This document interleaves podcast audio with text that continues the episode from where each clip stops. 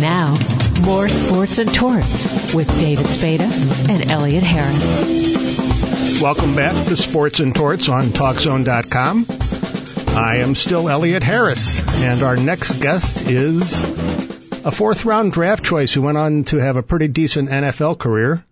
Sonny Jurgensen started off with the Philadelphia Eagles, ended up with the Washington Redskins. He was a five-time Pro Bowl selection, made the 1960s All-Decade Team. He's on the list of 70th greatest Redskins. I would probably say you could make that a much more compact list, and he'd still be there. Anyway, here is David Spada with Sonny Jurgensen. How did you end up with Duke? I never understood that. I mean, because Duke wasn't a big football club last time, was it? Well, yes, it was. I mean, we went up, and when I was at Duke, we went up and played Ohio State and beat them. We beat Nebraska in the Orange Bowl. Yeah, it was a good football program at the time. We didn't throw the ball. I only threw it 53 times my senior year in college. Because, I mean, you're known as the guy who loved to throw the football. They had to be tough on you. Well, the only people that were throwing the ball in that era was Georgia probably threw the ball more than anything else. I really thought about going to school there, and it would probably facilitated my professional career because, you know, in that era you played both ways. I played safety. I was leading the nation in interceptions at one time. Playing safety, but you know, it was a different style of football then. And then you get to go to the Eagles, and then you're backing up Norm Van Brocklin, who was a phenomenal quarterback. Did you think to yourself, okay, I'm going to learn a lot from Norm, and then when Norm retires, I'll be ready to take over? Or is it like, I want to get in there right away and basically take over this team? Well, when I went, I started 4 or 5 games my rookie year, 1-3, Cleveland, Pittsburgh, and Washington Redskins, and my three wins. And Van Brocklin wasn't there in 1957 when I went there. He came in 1958, and I did.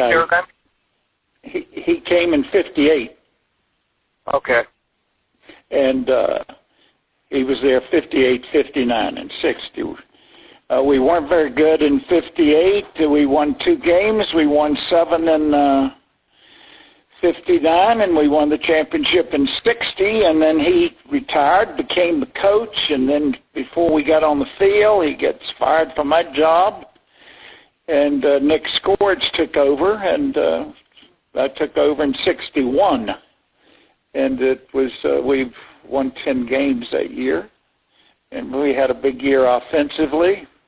I learned a great deal. I mean, we didn't have a flanker when I was at Duke. We didn't have a wide receiver. So it was a real different style of football. With the Eagles, again, Norm came there, and you were backing him up.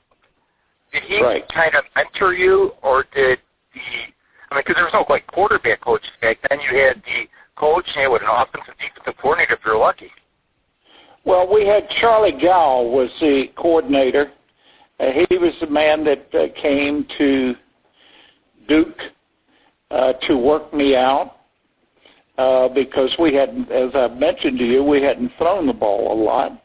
And he watched, you know, he put me through a lot of drills that they do with quarterbacks. They still do them today, throwing different types of passes and everything. And that's why I was drafted in the 4th round. And that's how I was fortunate to get with the Eagles. They drafted Jimmy Harris, a All-American quarterback from Oklahoma at that time. I think it was another guy from USC named Frank Smith, another quarterback. So they were, you know, looking for quarterbacks. They needed to, you know, get some people in that position to let them grow and everything. And I was one of them, and to have the opportunity to be mentored by someone like Van Brocklin, who was a legend, and I learned a great deal from him about touch, looking people off, and just learning to play the position itself.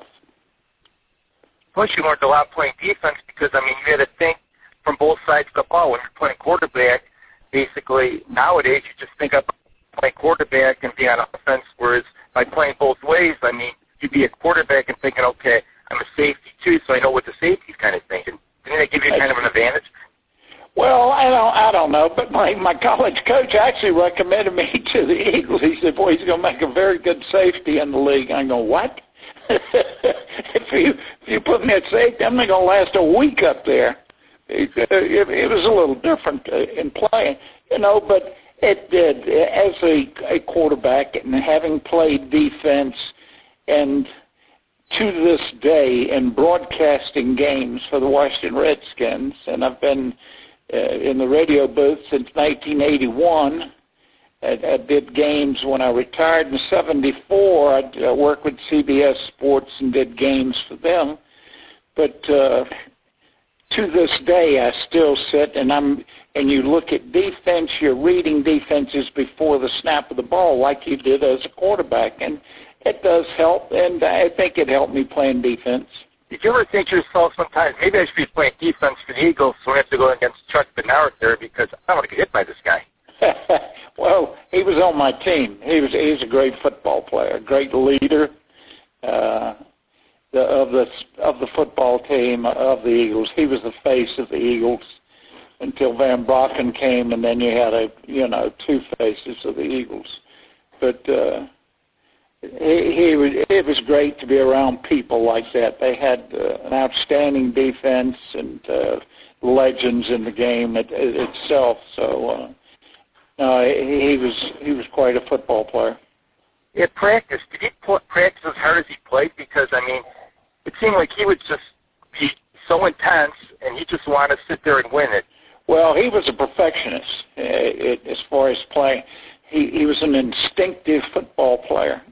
And so many times, in playing defense, and the defense was designed to do one thing, and he would say, and just his instincts would take him to the football, and he would be going the wrong way, but he would make interceptions and go back the other way with it because he was a great instinctive player and obviously a very physical, dominating player in that era.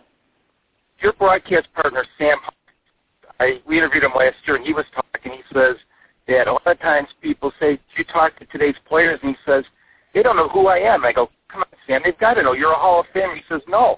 He says, they don't know the history of the game like we did back in the day. Well, it was different. It's been a long time. The Redskins played the Cleveland Browns this past weekend, and I started against the Cleveland Browns. It was one of the first games I started, and it was 55 years ago, so how can you expect them to know, when we played? No, they don't know.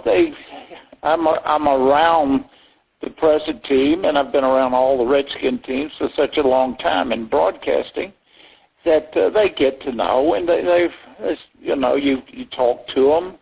But yes, that is true. They have very few of them know that you played the game, and hey, there's an old guy that used to play, but. It's a different game now than it was. It was a player's game in the era that I played in. You played and, you called your own plays. I called my own plays as a rookie when I started. The game was on the field. Players played it. And nowadays it's a coach's game. It's a completely different thing. They've microphones and the receivers and the helmets, and they're talking to them. And, I once told a coach, and he said, we can evaluate the play as it's being run now. We couldn't in the old days, but all the coaches in the booth and everything can evaluate the plays. And I said, well, that's good. That makes a lot of sense to me. So I'll tell you what I'll do. I'll signal you the play to the sidelines, and you can evaluate all you want to. And he said, no, because it's a coach's game. They call the game. I miss the days with the quarterbacks on the plays because, again, a quarterback's on the field, and they know who's hot, who's not. and they could basically use their instincts. And when you're calling the plays down there from the coaching box here, the players aren't relying on their instincts as much. Without question, you know who you could use psychology. You know, in all quarterbacks did it in the huddle. You know who wants the ball in a crucial situation, whether it be a running back or a receiver. You could be a running back just got a stinger on the play before that, and he said, give me a break for a play, you know. Let him just block or something instead of giving him the ball that he just hurt his shoulder or something. And receivers the same way. Can you beat this guy? We need to move the chains. Can you run this pattern? And he said, yeah, I'll get him. You ask a lineman the same thing. Can you make us? We need a first down. Can you get this guy? Can you block him? And the running back, that's where the game was on the field. I mean, you're drawing plays in the dirt and everything else. So yeah, it was a great effort. I'm glad I played in that particular era. When you got traded to the Redskins, that would be a thrill for you because you're going there, and then over your career there, you had some great players there. You had Bobby Mitchell, Charlie Taylor, and you had to think to yourself, now I get to really get to throw the ball. Well, I had great receivers in Philadelphia, too. Tommy McDonald, Pete Retzlaff, Bobby Walston. I had receivers there. But coming here, Charlie Taylor came in as a running back, and he was a great runner. I think Charlie Taylor would have been in the Hall of Fame if he had to play defensive, if he had played a cornerback. He was just a great athlete. He started out as a halfback, but he was an undisciplined runner because he was running by the linemen instead of giving them an opportunity to block. And they made him a receiver, and he was a great receiver. And, and the job of the quarterback, and it's to this day, is get the ball in your skilled players' hands and give them the opportunity to make plays. The quarterback can't do anything with the ball in his hand except get it to a skilled player, whether it be a running back or a receiver. I mean, like Bobby Mitchell said, the only one who could stop Bobby Mitchell back with the Browns was Paul Brown because he took him out of the backfield with Jim Brown, traded him to the Redskins. I mean, that backfield was incredible. Well, they were trying to, I guess they were, they made a trade with the Redskins for Ernie Davis. Unfortunately, he didn't have an opportunity to play with them because of his illness, and he died. But he was a great running back, too. I mean, they were going to completely Syracuse having Jimmy Brown and Ernie Davis. But Bobby complimented him, and he was a great football player. He was so fast. And, I mean, you just get the ball in his hands as quickly as you could and let him do the rest because he was capable of going the distance at any time. And then also having a tight end that was an undersized tight end even for that era, but he was an exceptional one with Jerry Smith. You mentioned Tommy McDonald. I mean, I forgot about him, but he could flat out catch the ball also, and he was fast. He was, about 5'10". He was a great receiver. He had, if he could touch the ball, he was going to catch it. He didn't drop many passes. He was also a halfback coming out of Oklahoma, that they've made a receiver out of. And he was fun. He was, we came in together. He was drafted third, and I was fourth for the Eagles. And we were very close friends, still are to this day, and still see him. And we've hooked up a lot of times and had a lot of fun playing. Did you have a favorite receiver, like a go-to guy? Or is you basically, whoever was open, that was your favorite receiver? There you go. You said it. The guy that was open, the guy that could get open, and the guy that you knew you could depend on in crunch time. Guy that would make the catch when you needed it the most and was going to give you 100%. And, yeah, Charlie Taylor was probably the best athlete I've ever thrown to. Because overall strength, size, and speed, he was, and even a blocker, a devastating blocker. that he was just a complete football player. Was there a defensive player who gave you the most trouble? All of them did that punished you, that put your lights out, you know. There was, you know, there were teams. I didn't think so much of individuals playing. You know, the Bears were a great football team in that era. And playing the Giants were a very sound football team. You know, when you consider the fact that they had Landry coaching defense and Lombardi coaching offense, they were difficult to play because they played. I think they were the first. I mean, obviously the Browns were, but they played great team defense. And you know, they were just getting into with the New York Giants. They weren't completely into the flex. They played it the same way.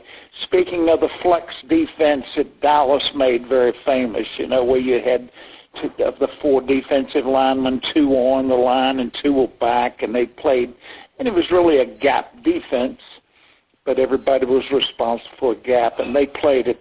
They had great players in Robustelli, Cat Cabbage, Rosie Greer, and Modulewski. I mean, the people that they had along, they had great football players. And to Huff as the linebacker, you know, when you have that playing against people like that, it was very difficult. I mean, and with the Bears having, you know, Doug Atkins and Morris and the people that they had there. It was difficult to play them, and you had to battle them every week. You did beat the Bears, though, for that 99-yard touchdown pass in the 60s. Yeah, hit Jerry Allen. I think that was against Butkus. I think Butkus was there at that time because I remember him chasing Jerry Allen. It wasn't a real long pass. I threw it about 30 yards, I guess, but they were in single coverage, and Butkus ended up on the back coming out of the backfield, and I just remembered Dick chasing Jerry Allen. He wasn't going to catch him down the sidelines, and I was thinking to myself at the time, I hope he doesn't spike the ball, because if he does, Butkus is too liable to kill him after he does it because he beat him for the touchdown. And I said, please don't spike it. You don't want to get killed down there. What did Butkus do after that touchdown? He must have wanted to kill you guys. Oh, he did, yeah. What a great football player he was. I mean, just, you know, the intensity that he played with every single play. And, you know, you didn't play anybody better than Butkus. You still got this intensity to this day. I just read an article about him in the Chicago Tribune, and ESPN was a little late sending him a check they owed him, and he wanted their heads. Well, that's people, their middle line, too, they put it middle linebacker. People like him, Bednalik, Huff, yes. They all need to get to anger management class. And Sam goes, his favorite picture is one he's got in his office is him taking down Jim Brown. Oh, yeah. He talks about that to this day. I mean, what a classic matchup that was when the Giants faced the Browns. I think, you know, they both won when they played, they both knew who they were playing against, and it was great to watch, especially when you weren't a part of it. Are you in this agreement that a lot of former players are that Jim Brown was the greatest football player of all time? Without question, yes. Yeah, he was the greatest running back I've ever seen. I played with him in the '64. Pro Bowl, and he was head and shoulders above everybody else, in my opinion, of all time. He was. I can remember being at Duke University, and when it was, that football coach told us to go up and watch his lacrosse game. We said, what? And he said, go up and watch this lacrosse game. Duke's playing Syracuse. And we went up to watch and saw Jimmy Brown play lacrosse, and he just ran up and down the field knocking people over. And they had to change the rules of lacrosse because of the way he played. And they really did. They changed the rules because he was just devastating. He was an All-American lacrosse player, and he was the best I'd ever seen at that game. What's amazing is Willie sent me a picture of him tackling Jim Brown, or trying to tackle Jim Brown, and it looks like they were the same size.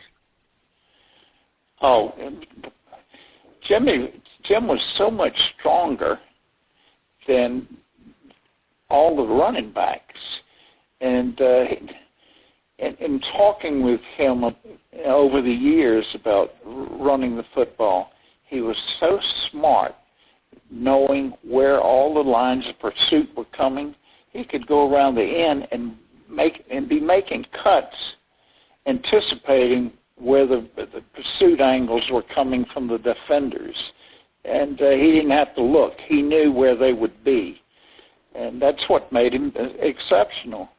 And, you go back and watch that at times, and you see the highlights. And every time you see him running the football, you know it is something special. The quarterback you have in Washington looks pretty special, too, and Robert Griffin. Without question, yeah. He's an exceptional young player. He's got the focus. He's got the smarts to play the position. He's got a great arm.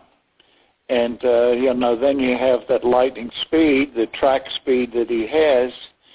And you can see the game changing, what the Redskins have done this year, utilizing his talents, by going to and a lot of teams are doing it. They're going into the pistol offense, they're faking the draw, and they have so many more options of what they're doing than the offenses that we've seen in the past in professional football. But the things they're doing because they can. He's one of the options of running the ball, and he's had a 76-yard run this year against Minnesota. He just took off. Nobody could catch him.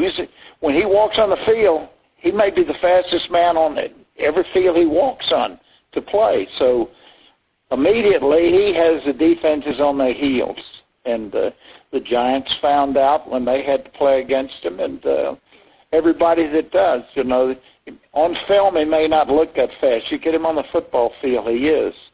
And they've done an outstanding job, the coaches, Kyle Shanahan and the offensive staff. And, more or less spoon-feeding him of what they want him to do and not just putting him back and standing there dodging and, under pressure. They're moving him and... because of that, being the face of this franchise, and he's from a military background, both parents. He's very disciplined, and as I said, it's going to be great. And the games have been fun to do, to watch him play and what he's capable of doing. Washington's come a long way from when you were there, when they had the first African American football player, Bobby Mitchell, to winning a Super Bowl with Doug Williams, to Robert Griffin being quarterback. Did you ever see that happening? Yeah. Oh, yes. It was just a matter of time. Yeah, of course. It makes a difference. If you can throw the football, you're accurate with the football. Doug was. Bobby Mitchell was a great player. And, you just have to look at his record. Yeah, it was just a matter of time. And it's good. It's helped the franchise. Who was your favorite coach to play for? Vince Lombardi. He was head and shoulders above. I played for 9 different head coaches in the 18 years that I played, and it's interesting that you hear today, and you have heard in the past, of coaches with 700-page, 400-page playbooks. Vince Lombardi was the only coach I played for that simplified the game of football. We had few plays, and it wasn't how many plays you could run. It was how well you ran each play. So it was a matter of execution. And if you execute, you don't need a lot of plays. It's making those plays, work against any defense. And that was Lombardi's philosophy. You didn't have a lot, but what you did right. And he really did. He simplified the game, the keys in the passing game of reading the double coverages and the zones and what have you. And it made the game fun. It was in 1969. Had more fun, worked harder under him than any year in professional football. I'll tell you one thing. Sam probably tells you this. The Giants had two future Hall of Fame coaches in Landry and Lombardi, and they picked the wrong one to be the head coach when they chose neither one of them. Well, it's true. You know, I thought Lombardi was going to get the job, but, I don't know why they failed to make that decision. Well, I think he went to Army from there, didn't he? I believe so. Someone told me the reason that they didn't hire him was they didn't think New York was ready for an Italian football coach. Well, how stupid was that? That's what I said. New York had a big Italian population. What's going on here? But they said, New York wasn't ready for an Italian coach. I don't care where he was coaching. He would have been. He was a leader. He knew how to motivate. He would have been successful at anything he did, and he proved that. Then he coached a high school basketball team, knew nothing about basketball, read books, and I think they won. He was just a leader and knew how to coach, and he was a great communicator. And I had talked with Paul Hornung and Bart Starr and Boyd Deller and Max McGee and other players that had played for Lombardi. And when he came to, even before he was coming to Washington, they said, you will love him. You will love him because the intense preparation you go through, never surprised on the field, and it was great preparation, and it really was fun. And I knew what they were very fortunate to have had him for any length of time. We unfortunately only had him for a year. No, he was a great guy. I know Herb Adderley and Dave Robinson have a book out now, and they have nothing but great things to say about him, not only as a coach, but as a person. Oh, yes. One last thing. I had a party over the weekend, and a friend of mine's a big New York Giants fan, but he saw you at a Redskin practice one time. He said about 10 years ago, throw the ball 50 to 60 yards just on a line drive. Can you still do that? Not at my age now, I can't. I would need a week to work on it. But I don't think I could throw it that far. The longest I ever threw it was 82 yards in the air. But there have been players that I think Rudy Bukic could throw it 100 yards, and there have been other people that could. But that was pretty good for me. Bobby Douglas could throw it that far, but he didn't know where it was going. Well, it's hard to be accurate when you're throwing that far. Okay. Great interview, David and Sonny. Thank you, everybody, for listening. Hope you enjoyed Kelly Kulick and Sonny Jurgensen. I am Elliot Harris. You're listening to Sports and Torts and TalkZone.com. Thank you to our executive producer, Dave Olson. And we will meet you back right here in the studios at TalkZone.com next week.